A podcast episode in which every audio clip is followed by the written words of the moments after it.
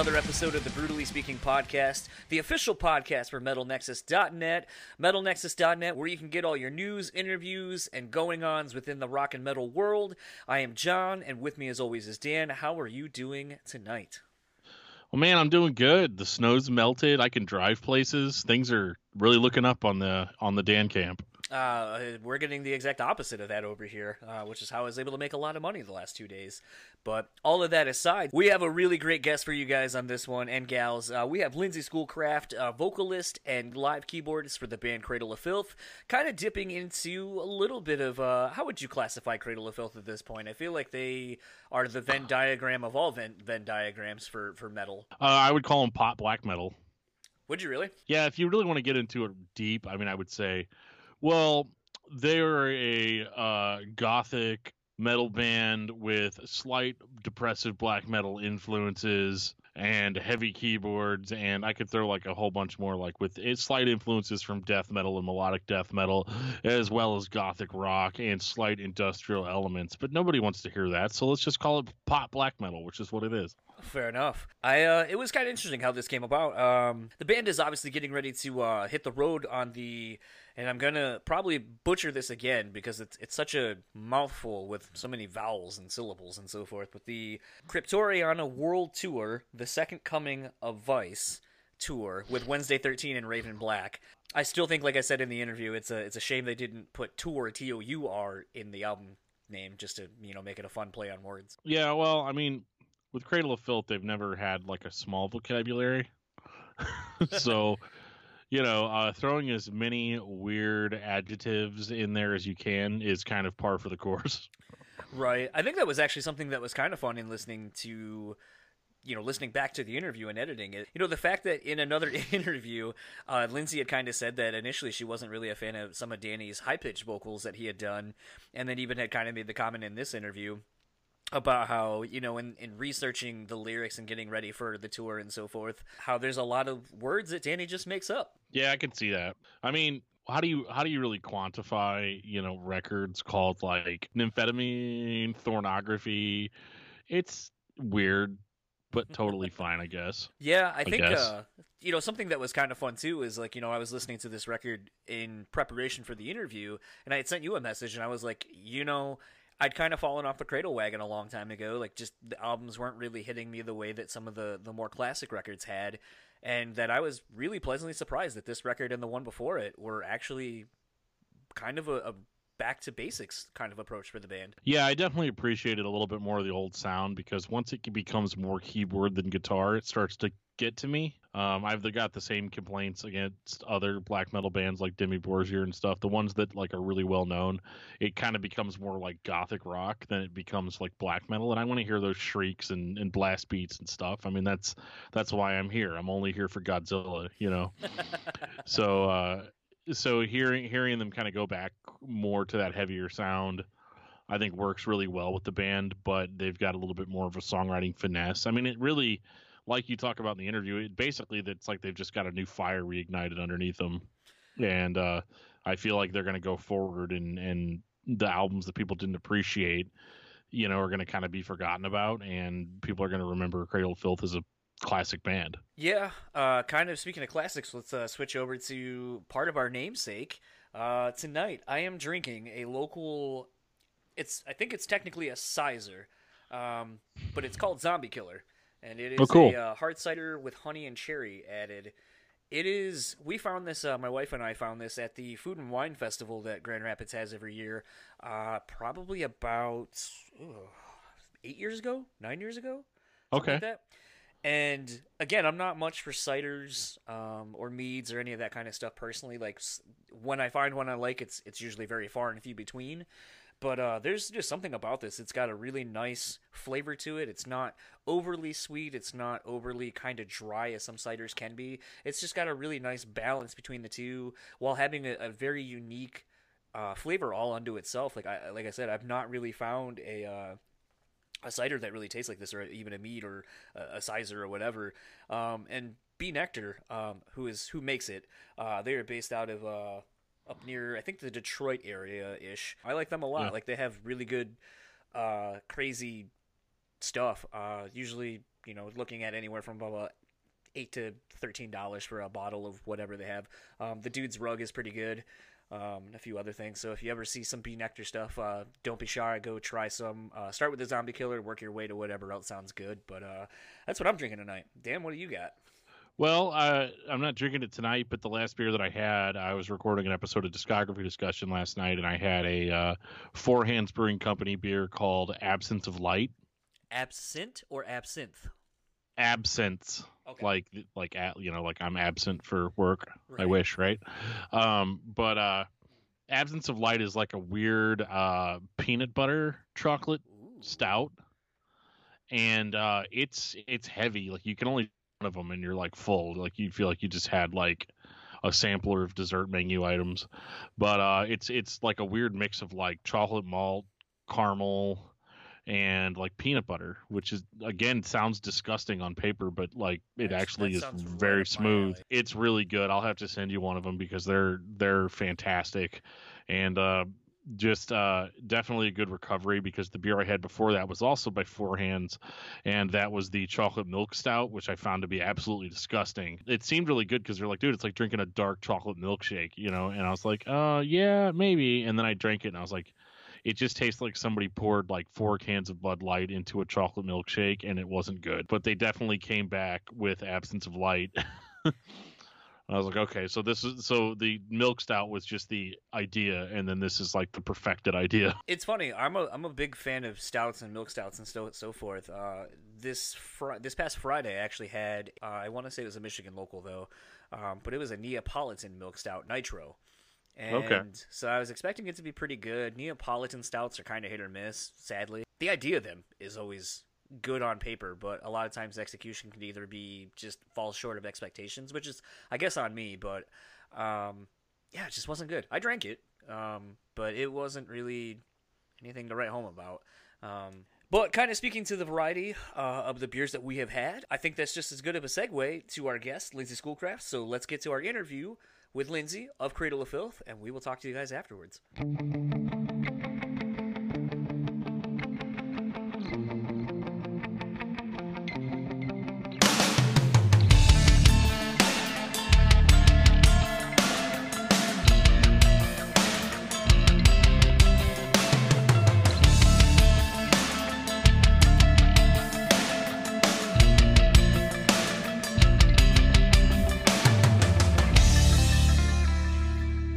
So I have the pleasure this early afternoon, actually, of talking with Lindsay Schoolcraft, uh, vocalist and live keyboardist for Cradle of Filth, who uh, are getting ready to hit the road on the Cryptoriana World Tour, the second coming of Vice. That is a long mouthful of a tour name.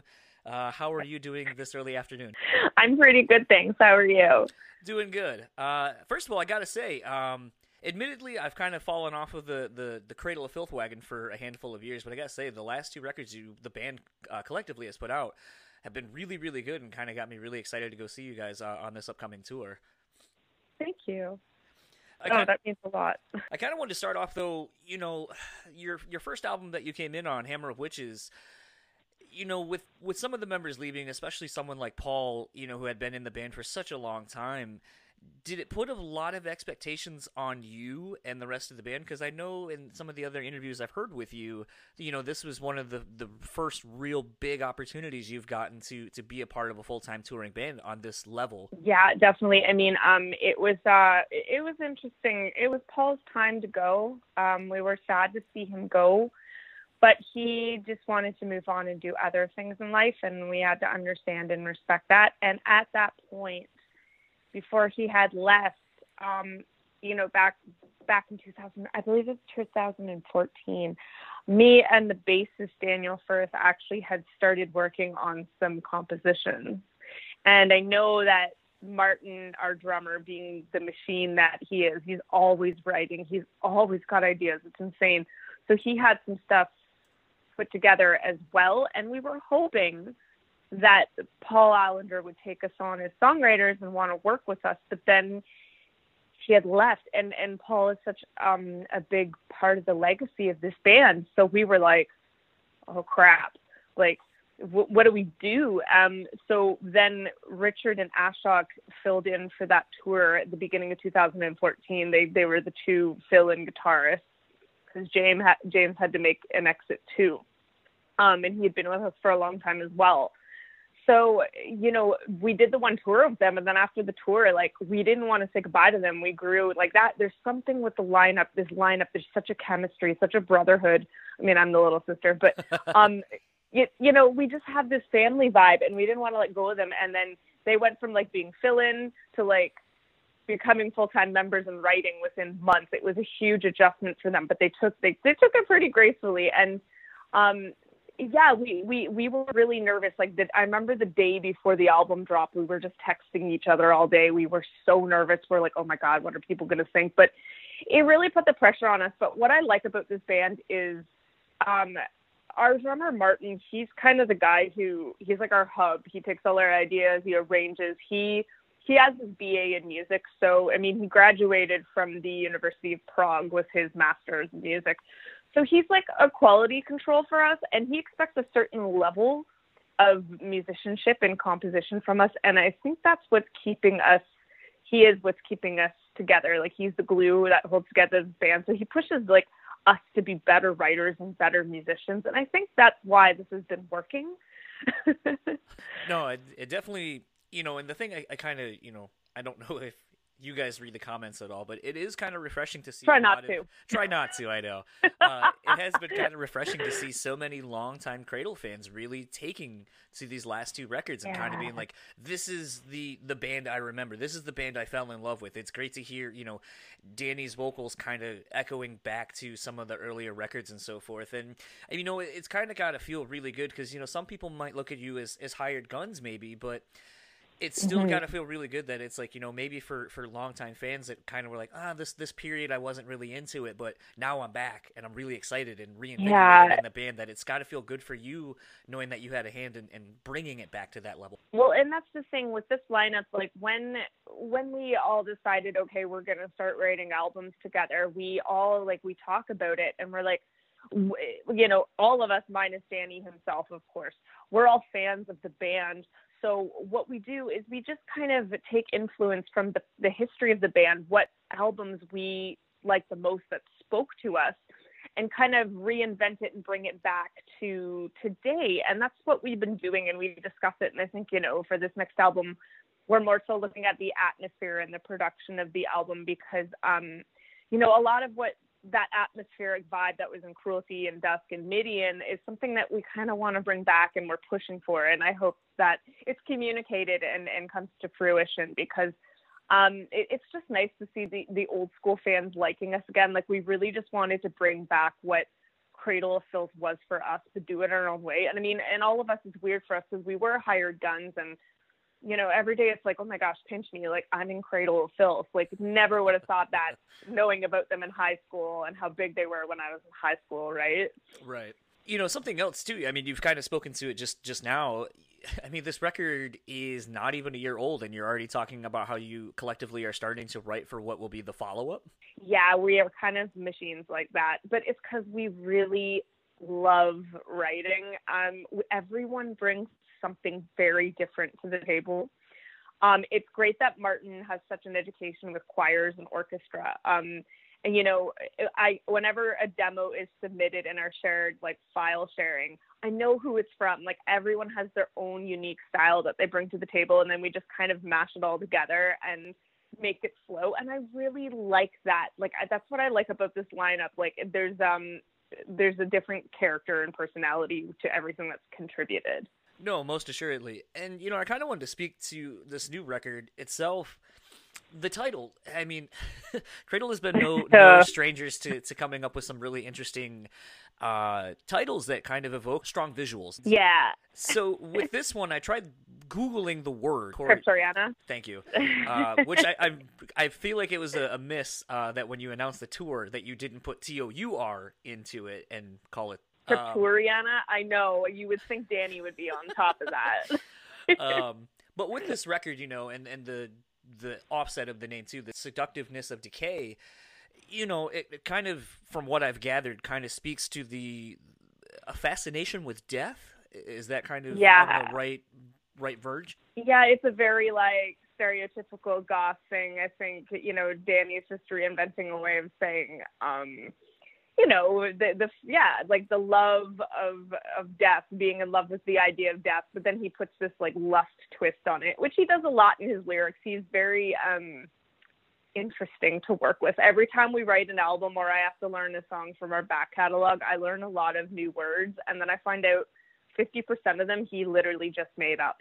I wondered that actually. There's uh, and, and something that was kind of cool about this record is you guys released uh, you know everything on YouTube and a lot of the videos accompany uh, with lyrics at the bottom of the screen. And you know, I think Right. that's something that kind of is missing from a lot of this style of music. You know, where a lot of people are like, I can't understand the vocals, and especially if you don't have the lyrics in front of you. So to me, it was something I've always kind of known about Dani is just kind of his uh, very uh, poetic, you know, tortured soul of sorts, uh, being a, almost an ever, you know, an omnipresent romantic. It seems, and He uh, is, and it's. I actually talked about this with my friend last night because I'm like, I'm currently studying Cruelty and the Beast because we'll be doing that live later this year, and I'm reading through the lyrics looking for my speeches, and I'm like, man, it's crazy how he has such a an interesting style of voice. Um, yet uh, he he's he's covering up all these beautiful lyrics. Like no one knows that he's actually quite the incredible poet because he's got this screechy high pitched guttural. Do you know what I mean? And Right. it just takes it doesn't take away from that, but if you can't understand it, you can't understand it. so when when you're saying you're doing Cruelty and the Beast, are you guys performing the full record? We we uh, we will be doing the full the full um the full album later this year at selected dates Oh, wow. um in Europe. Yeah, it's quite it's quite the beast of an album, like no pun intended. I'm going through it right now and I'm just like racking my brain trying to get around um these speeches because I mean having the the female voice in the band almost also as the keyboardist is something that really didn't develop until the last oh I'd say less than a decade. I want to say something like around eight ten years. Right. So when they were writing these albums, they weren't necessarily thinking about the future of having like a member who would sing the female parts, say the speeches, and then also play the crazy keyboard on top of that. So I am just having a hell of a time right now doing two people's jobs. Yeah, you know, something that's kind of been interesting, and you know, we've talked uh, to a lot of different uh, artists about doing these uh, anniversary tours of sorts. When when you guys are looking at doing this, do you are you going to present it exactly as it is on the record from start to finish, or are you going to play around like I've seen some bands like Unearth do, where you make a set list out of the record itself? So yes, you're playing it in its entirety, but not in the order that it comes in, which I think gives it a completely new life to the record. That's really interesting. I may I may suggest that to the guys, but I think because I went to see um, Mayhem, uh, and they did, and I can't because my brain is mashed potatoes right now from learning the cruelty songs. Um, they did one of their most famous albums front to back, and it has Mer- Mer- I think Meritos in the title. Anyways, they did. I know I'm such a black metal fan, aren't I? The cult, the cult diehards are to be after me. So, like, the elitists are to have me, you know, hung for this. But um they they they did mayhem did that that iconic album from front to back. People loved it. And then they ended their set with a few of their well-known songs from other albums um which was perfect. I think it was only like two. And then it was an incredible night and an incredible show. And i don't think there's any real issue with you know even though people know that the what the song like what song is coming next like they don't really care they're just so excited to see you live and playing that album live I mean, I can suggest to the guys, but I think for the like, you know, it's going to be like a from beginning to end type of thing with some extra surprises at the end. Yeah, definitely. And you know, the fun thing, like I saw Korn do their self-titled record anniversary, and they did it Oh, from start to finish. And what was interesting is they even did the in between, like the the spoken stuff, like you know, of them just fucking around in the Ah. studio playing over Yeah. the PA. And I was like, this is like, you know, the fact that like fans were even kind of doing like the that whole thing where uh, before I think it was uh Faget where they have Yeah, uh, all that spoken word and like Jonathan and everyone's just fucking around and they're like the play the oh song starting eh, like they do like they have that playing Oh, over and the crowd's doing it and it's like it's Yeah. kind of weird how like these things become larger than just being bullshit on a record, like just filler space or whatever, that it becomes a thing that we as fans know and then expect like when you go see this. And it was not it was an extra level that i had not thought of to do when you go see a band perform it, a record in its entirety like that. Totally. It's so iconic. And that's that comes from an era where you could do weird little fillers on an album and people would listen to it because of the compact disc right. not like this shuffle and um you know playlist generation that we're in now so those little weird sections you know people are are about it i mean it was way more of a thing back then i i still you know with sepultura's roots i still know like yeah. all the weird noises on that album back to front because it was during that time right right you know something else i kind of wanted to talk about that i feel like is, is a lot of fun maybe maybe not um is you know the the visuals that have kind of changed with the band. Like you know in, in the videos you've done for this record cycle uh even in the single you know, there's a couple of different outfits that you all get to wear and it's kind of become part of the marketing as well. Like there's various band mm-hmm. photos within these different iterations of of visuals that accompany the band.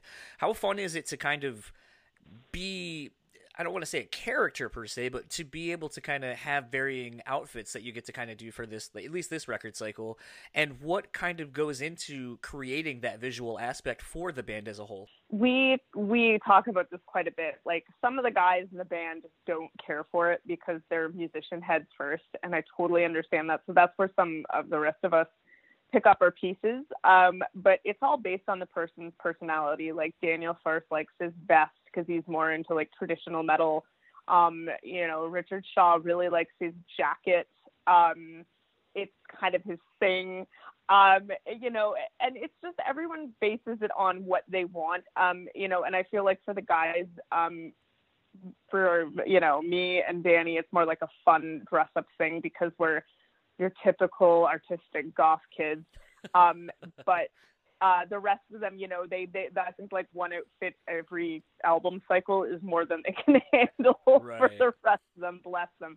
But I love it. I mean, um, ask anyone. Me growing up, I loved Halloween. I loved theater. I I like played the background shark and fish in The Little Mermaid when I was in elementary school. Like I put on full, yeah, you name it. I danced around to Under the Sea. Like I I was always about dressing up and performing. It's been a huge thing for me. And funny enough is I was that weird punk rock goth kid from the high school to college. And I almost, you know, right before Cradle Filth, I was just becoming boring and like dyed my hair brown and God forbid started wearing color because I was just like, I don't know what I was. That was a dark time. Let me tell you, those are the dark ages of my life when I was in university, and I was just, you know, trying to see if if it would work. But then Cradle hired me and I went straight back into like, you know, I, I literally am glad I didn't get rid of my wardrobe from college and, and high school because I needed it for stage. and um, I love it. I mean, it's really nice and it's been a, a form of artistic expression for me for a long time. And Dani too. And, um, you know, Dani's, he's one of like gothic culture's icons and he's got a way about him and I appreciate him for that. He's very inspiring when he wants to be um, bless him. He's a, he's like a close friend and my boss. So like, you know, we're in close quarters a lot and we get each on, on each other's nerves. But at the end of the day, like he's still an inspiration for me and a good friend and a great, you know, and, and artistic influence. And I love it. I love when he comes to me asking for makeup ideas, costume ideas, color schemes, um, you know, stage planning. Like there's so much that goes into this band. I've told people like it's about 60% music and 40% image. And I mean, I, I'm kind of like some days I just want it to be 100% music, and I understand where the rest of the band is coming from, but when you've got such dramatic music, you have to have the visuals matching it. Absolutely. You know, something that kind of stuck out about the video itself is, you know, Dani's microphone uh, stand and yeah, your I don't want to call it crown, but like the uh, the the adornment that you are wearing on your head, both are featured horns or antlers prominently. Yeah. I was trying to figure out if there's something going on with that when listening to the song itself and, and kind of looking at the record as a whole. And I didn't necessarily find anything, but it's too uh too on the nose to, to not mean something or to have there be something more there to me. Right. So, how do I explain this? Uh, when it comes to antlers, I've always kind of had a um, I didn't know this, but with Hammer the Witches, like I was just like, okay, I'm just gonna present myself as like a very organic, soft grunge kind of witch, and I wanted to wear antlers. It I don't know where it came from, um, but it's just something I wanted to do. And then I found out later it had something to do with more of a, it's more of like a pagan goth trend. I didn't know this, and I'm not I'm not claiming I started it. So I've just kind of been doing. I've been wearing antlers for a while now, and it's just been kind of. uh it's just kind of something I like to do. And I don't know, we didn't actually plan that with uh, Heartbreak and Seance um, music video. We showed up and I brought my deer skull to wear on my head. And they were like, oh, look, we just decorated like your microphone stand and your keyboard stand with antlers. And I'm like, well, that worked out kind of cool. But I mean, it bones are kind of a seductiveness of decay if you think about it. So right. I mean, it tied in pretty well. Yeah. Um, but I'm definitely changing myself up. I'm gonna re I'm gonna pull a Madonna and reinvent myself a little bit um, moving forward because um, I there's only so many ways you can wear antlers before you know either I wear something too heavy and break my neck or I just you know what I mean I've I've tried other I'm like looking at reinventing that and I'm like I think I'm just gonna put the antlers to rest They've done their time. Um, but no, I, I'm a huge fan of um, being from Canada, North American wildlife. I, um, you know, and I have First Nations in my, my family, and it's like an adopted spirituality spirituality for me.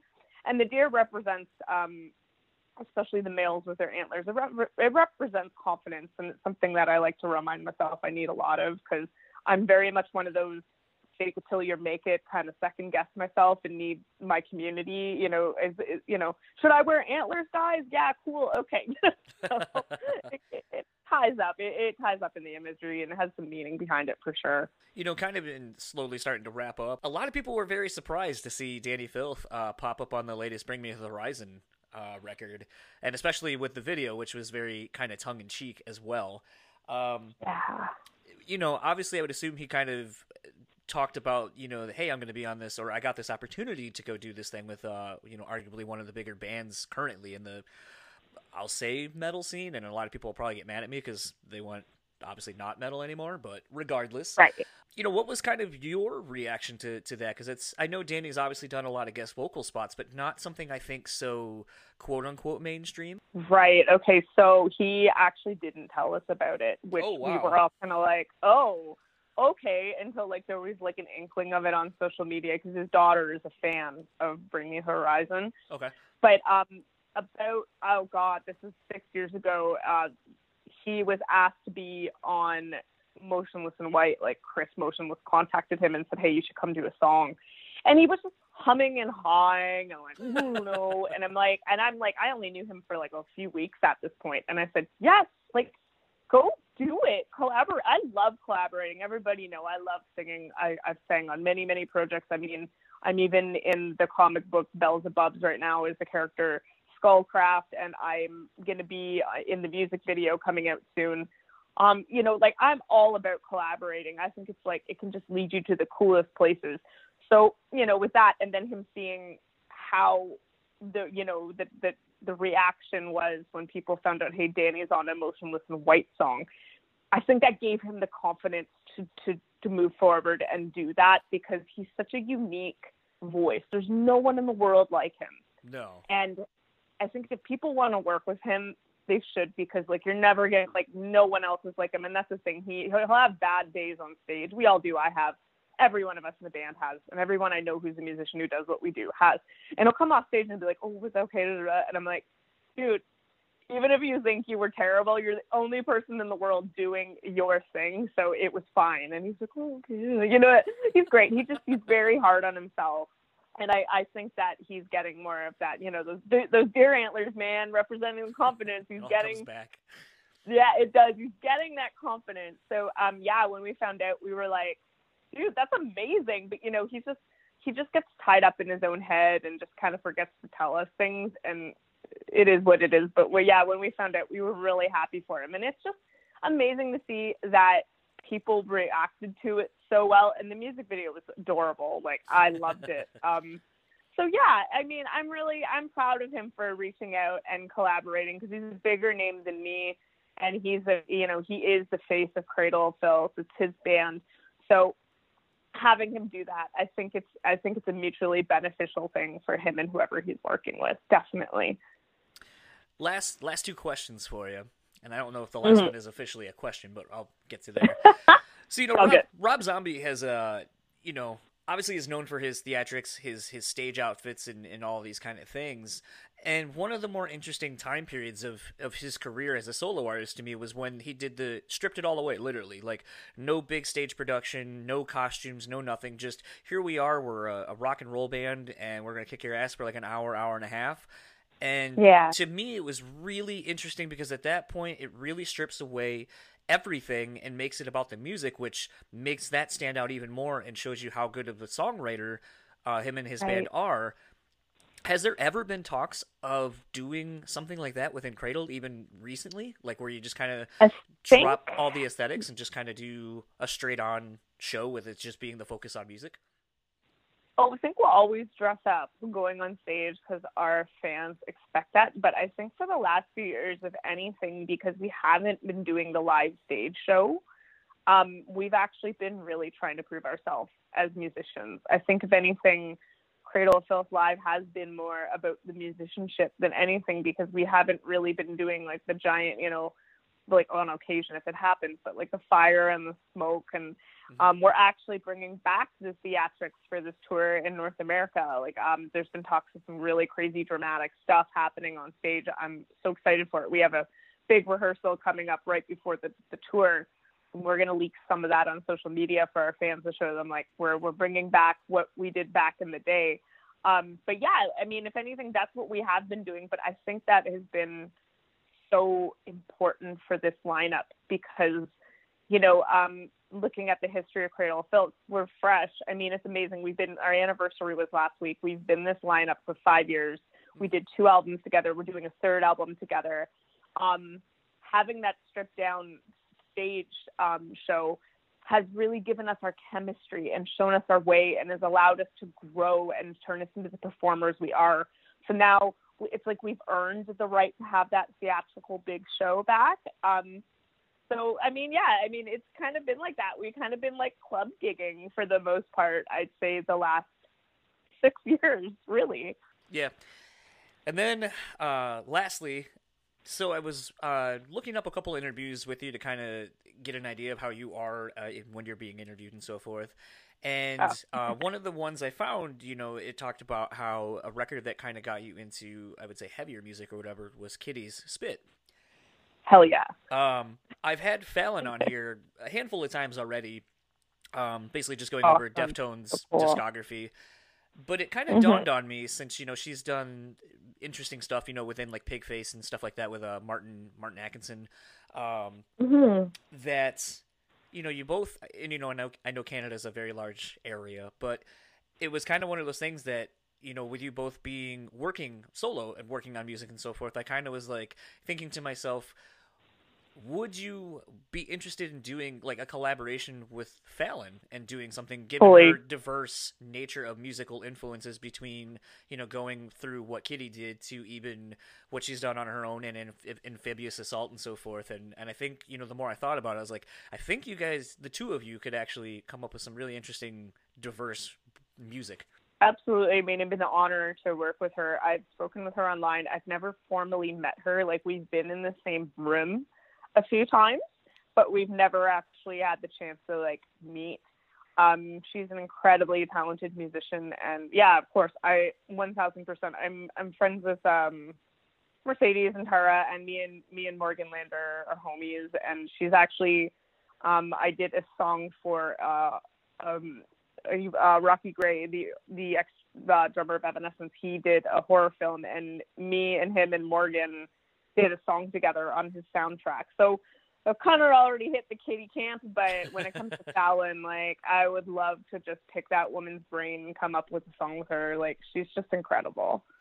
Yeah, most assuredly. And I figured it's just something in the Canadian waters that has to happen eventually. Yeah, it's gonna happen. Like me and Elisa White Gloves eventually will collaborate together, and me and Fallon, and there, there'll be more. Me and my friend Leah um, from Vancouver. There's so many of us. We gotta we gotta get the collabs going when there's time. right. Well, that was all I had for you. Where can everyone find you and or the band online? Yes, um, you can get us on Instagram at Cradle Filth. You can get me on Instagram. It's uh, at Lynn's Riot. Um, just search for Lindsay Schoolcraft. I'm the first person who comes up. Um, I'm also on Twitter under the same handle. And yeah, you can find us on all social media. We're there, and uh, I'm fairly active and I know Dani's been Dani Filth has been very active on his Instagram, so check him there. You never know, you might get a response, maybe. well, I'm very much looking forward to this uh, the Cryptoriana World Tour, the second coming of Vice, starting March 3rd in Vegas and ending April 4th in Dallas, with a date here March 24th in Grand Rapids, Michigan. Very much looking forward to it with Wednesday 13 and Raven Black. Uh, take care and enjoy the rest of your day. Thanks, you as well. Thanks so much. So that was my conversation with Lindsay Schoolcraft of Cradle of Filth. Dan, what did you think of that interview? Well, I'm glad that you could now talk to people in Canada. that's uh that's a big one. I thought it was a good interview and it was fun kind of to hear not exactly an acknowledgement that Cradle of Filth had kind of started to fall off the bandwagon, but a little bit of an acknowledgement of that when they're like, look, we've got new fire under the band we're going back to a sound that's more comfortable for us. And you know we're starting to starting to kind of create the feeling of this is the cradle of filth that people signed up for. Right. And i thought that that was kind of a cool exploration. Yeah yeah i uh it was a lot of fun though um and something you know i don't think i've said enough on this actually and i, I kind of wanted to say this when i was making the post that you know i want thanking her for coming on the show and, and how much i enjoyed the conversation but i realized it kind of sounds uh, almost uh, like a put down, but basically, you know, I love when we have women on the podcast. I wish we could get more of them on the podcast because they offer a completely different perspective on a lot of things. I mean, it's it's a very male dominated genre of music and music in general, I would say. And to have Lindsay's point of view on, you know, a, a band with the legacy of Cradle of Filth, there was actually one question I didn't get to, which I had been kind of wondering, and I guess I'll pose it to you, or maybe I have already in the past, but. You know, Cradle of Filth for a lot of people, I think, has just become known as the band that has the Jesus as a cunt shirt. Yeah. And it makes me wonder does the band's name really live solely based on a fucking t-shirt at this point or does the music actually still carry the band as far as they've gotten? Not at this point. I don't associate the band with that sort of shirt mindset that they were kind of introduced to people with. I think that was kind of their big publicity push in the early years. You know and that was just a black metal thing like let's be as controversial as humanly possible. And I, I don't think that they're necessarily held to that now. But yeah, it is funny because for the longest time, the only thing you could ever hear about Cradle of Filth is, "Oh, are they the band that has that shirt?" You know, and uh, everybody wanted that shirt for the longest time. It was like a hot hot seller, and um, you know, I I didn't get one because uh, you know, I don't think the Christian bands that I was playing with playing in at the time would have appreciated that. I always did think it was funny. It would have been funny to buy that shirt and wear it to like Cornerstone or something. Right. Um, but then you know there's certain feeling of like, oh, okay, so you're that guy. Uh, but to answer your question more specifically, no, I don't think the band is really held to that image much. Um, I think of Cradle of Filth now eh, more of a band that tells horror stories and and kind of like more like spacey gothic just extra otherworldly type of stuff and I, I enjoy that about them uh, more so than the the earlier controversial like let's make a huge statement and then see what everybody thinks about it. You know, I, I don't think they're that band anymore. No, and listening to the newest record, it, it definitely sounds like, and this is going to be kind of a weird uh, comparison. I don't really know that these two bands have ever been compared, but I think from a lyrical aspect uh, is where it kind of makes sense to me. But I feel like it's like for metal dudes who don't want to like a band like him, this is a way to kind of get your like pseudo romance on in your lyrics. Your your kind of weird semi romantic lyrics with like dark tinges of of gothicness to them and so forth. But you know, with blast beats and, and all that stuff, as opposed to having someone like sing at you. I have never heard that comparison before. That is, um, I wouldn't say it's on par with the Joe comparison, but uh, you know, because it makes logical sense. But uh, it, that is an interesting way of looking at it. Well, I that you know, guys like me that might start feeling a little insecure listening to something like him for too long. Um, something like Cradle of Filth is kind of a, a perfect way to get the same vibe without um, compromising your super metal ideals or whatever. Right. Yeah, and kind of going back to what you were saying about you know the the band kind of being controversial in the beginning. Something we touched on that was uh, controversial to a lot of people, but not so much steered toward Dani or anybody in the Cradle of Filth camp. But Dani's appearance on the new Bring Me record. And a lot of people Yeah, weren't yeah, that was unexpected. yeah, and you know it was especially in the video for it. You know, Dani kind of very has a you know very tongue in cheek kind of aspect to it, where it's like, yeah, I'm just gonna wear my normal Cradle of Filth gear and I'm gonna go grocery shopping. Like, you know, it's it's amusing uh, about how absurd it is, like visually and so forth. Wait, you mean that's not how Dani Filth uh, goes grocery shopping? I just thought that was like a par for the course, day in the life of kind of thing. He might, he might actually do that, but it was, you know, I had kind of figured it would have been a thing where he would have leapt at the opportunity, really, I guess, to do that, knowing that he had already done the Motionless In White song prior. So the fact that Lindsay was like, actually, we kind of had to persuade him into doing that Motionless In White song, and the fact that he didn't even tell them that, like, yo, I'm doing this Bring Me song. And I think it's kind of interesting because it's like, in as much that that Bring Me has gotten so much shit for changing their sound so quote unquote so drastically over the years. I think it's funny that no one really was like, "Oh fuck, Dani Filth for going into this band." Well, I think anybody that felt that way about Dani Filth felt that way like ten years ago. You know, I mean, honestly, like like when we we're talking earlier, I can't help but laugh a little bit when we're talking about like, you know, eh, I want to still be super metal and cool, but listen to Cradle of Filth or whatever. Dude, there there was nothing metal or cool about listening to Cradle of Filth like seven or eight years ago. Right. Like it, it, it, they were considered like the ultimate sellout band, like in that genre. People that are into black metal don't listen to Cradle of Filth, dude. Like they just don't, and that's fine. That's fine for the rest of us because like we don't really want like just straight black metal all the time, you know. Right. So they they took they they built on something and, and made it listenable. Whereas people that are into that kind of underground music or scene, they don't want listenable, you know. so any, anybody that was going to hate on Dani Filth has already gotten that out of their system. Right. I guess that's true. I just thought it was interesting that you know she she basically had mentioned like she didn't really none of them knew that that was happening until more or less it was like, "Yeah, here's a song." And it's like, "Oh shit." There's actually a Metal Hammer article uh, that's a few years old, probably go back all the way to like 2005, 2006, Okay. and it's like the 101 rules of black metal, and like number one is don't be Dani Filth. you know, something, you know, going back that far, actually, that's a great segue to something that also caught me off guard and I thought was really cool is, and sadly, it's only going to be for a, handful of European shows, and I haven't seen this anywhere uh, so far. Um, but apparently, you know, Lindsay said that the band's going to be doing the cruelty and the beast uh, in its entirety. I don't, you can't necessarily call it an anniversary show because the what was it, the 10 year anniversary or whatever was last year. Yeah, So it's like yeah, it's, it's not a 10 year thing. yeah, I, so I mean, I don't know many bands that celebrate 11 years of something, but I mean, it'll be interesting because, you know, here in, I would say here in America, we've been kind of over uh, inundated with the whole anniversary album package tour, whatever. 20 years. It was 20 years, wasn't it? Uh, yeah, maybe it was. Cruelty and the Beast was like 90s. Yeah, you're right. I think it, yeah, you're right. I think it came out in 90, 98. I just was thinking that because that's one of the very first albums I ever heard by them. Okay.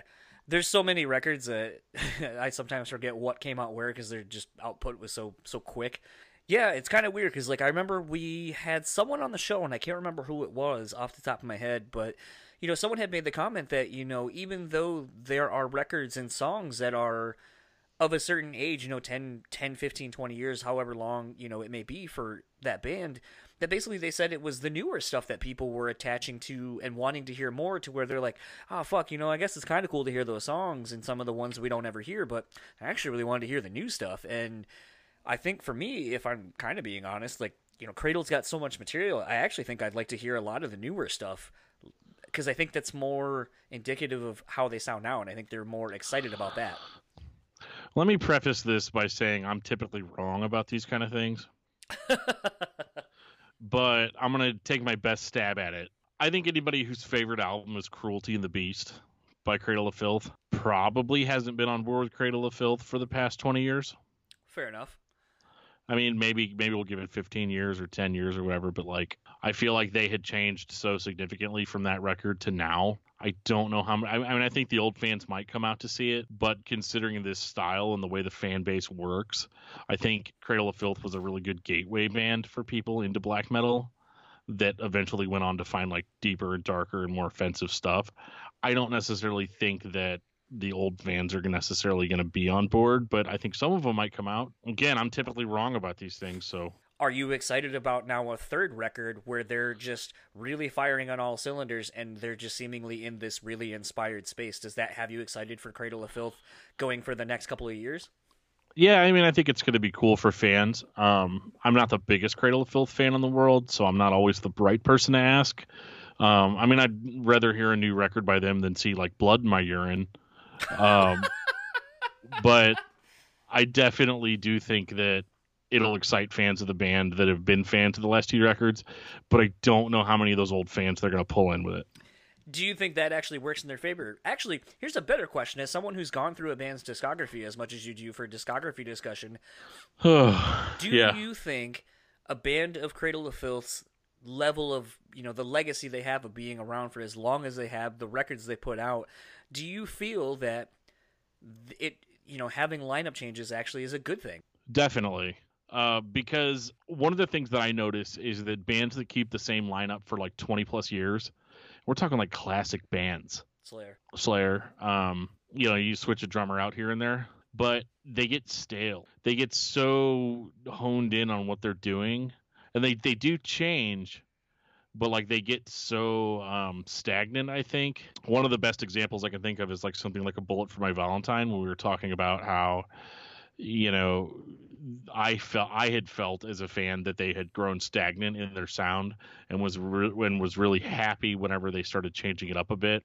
I think with a band like Cradle of Filth, you kind of have to have a new lineup to keep it exciting to to get new ideas on board because you know I think in the Fear Factory discography discussion, which is funny because that band had so many lineup changes but I remember saying that like their whole sound was based on a bet grab bag of ideas. Like each album might sound different than the last, but it all still comes back from that grab bag of ideas. Whereas you're expanding all of those ideas by bringing new people into the fold and actually listening to what they have to say about the songwriting. I definitely agree with all that. I'm I'm very much looking forward to seeing Cradle of Filth. Uh, I haven't ever seen them live, so I'm very much looking forward to uh, seeing Lindsay and the guys and and hopefully hearing a lot of the new material live and uh, reporting back on, on how that went. And uh, we're going to start wrapping this episode up. So if you'd like to keep up with all things Metal Nexus, you can find them at metalnexus.net, Facebook at Metal Nexus, Instagram at metal.nexus, and Twitter at metal underscore nexus. If you would like to keep up with Cradle of Filth, you can find them. Are you ready for this? At Cradle of Filth everywhere. They're one of those amazing online personas where you can find them at the same thing everywhere. Uh, and if you would like to keep up with Lindsay on Instagram and Twitter, again, very simple on both. It's at Lynn's Riot. And uh, speaking of uh, her socials, actually, as soon as I was done with this interview, I went on Twitter, tweeted at Fallon that uh, I had just done an interview with Lindsay and that she was interested in working with Fallon. Fallon said she was down. Lindsay wrote back that she was stoked and would hit her up soon. And uh, so I guess, you know, I put that out into the universe and, and maybe something's going to come of it. And John can expect, you know, 30% of the proceeds from, you know, whatever that ends up being, right? Well, they're both Canadians, so I think my return on investment's going to be a little bit less here in the States. Oh, you're like a spitting distance from Canada. You're fine. the exchange rate still applies. Well, that's very true. And uh, speaking of the exchange rate, Dan, where can people find you online? You can find me in America at uh, Discuss Metal Dan on Twitter. Yeah, America.com. Discuss Metal Dan on Twitter. Uh, Dan and Joe Show at gmail.com for email. And uh, you can find my other podcast, Discography Discussion, at discussmetal.com or on Spotify or on Google Play or on whatever you're listening to this podcast on, except SoundCloud. We're not on SoundCloud. And if you would like to keep up with all things this podcast, you can find us on Facebook at Brutally Speaking. Twitter and Instagram are Brew Speak Pod. And you can email us at brutallyspeaking at gmail.com. You can find us on almost every platform as well. And Dan very quickly is going to tell you why rating, reviewing, and subscribing is important. Oh man, rating, reviewing, subscribing is like the best for podcasters because you're supporting us. You may not think you are, but you are. Anything that you say shows a listener, shows a subscriber. These algorithms that dictate what podcast you listen to or which ones are recommended to you, they go off of all of that. So you throw a starred rating on there, it's perfect. Uh, it lets people know that you're listening. It lets us know that you're subscribed, that you're into it. Lets us know that you're not into it, uh, whatever it is. And uh, so just keep those comments coming. And speaking of comments, uh, you know, we, we talk a lot about you know our favorite beers and our favorite mixed drinks and stuff. We've got social media, dude post those pics of what you're drinking, stuff that you think that we should check out.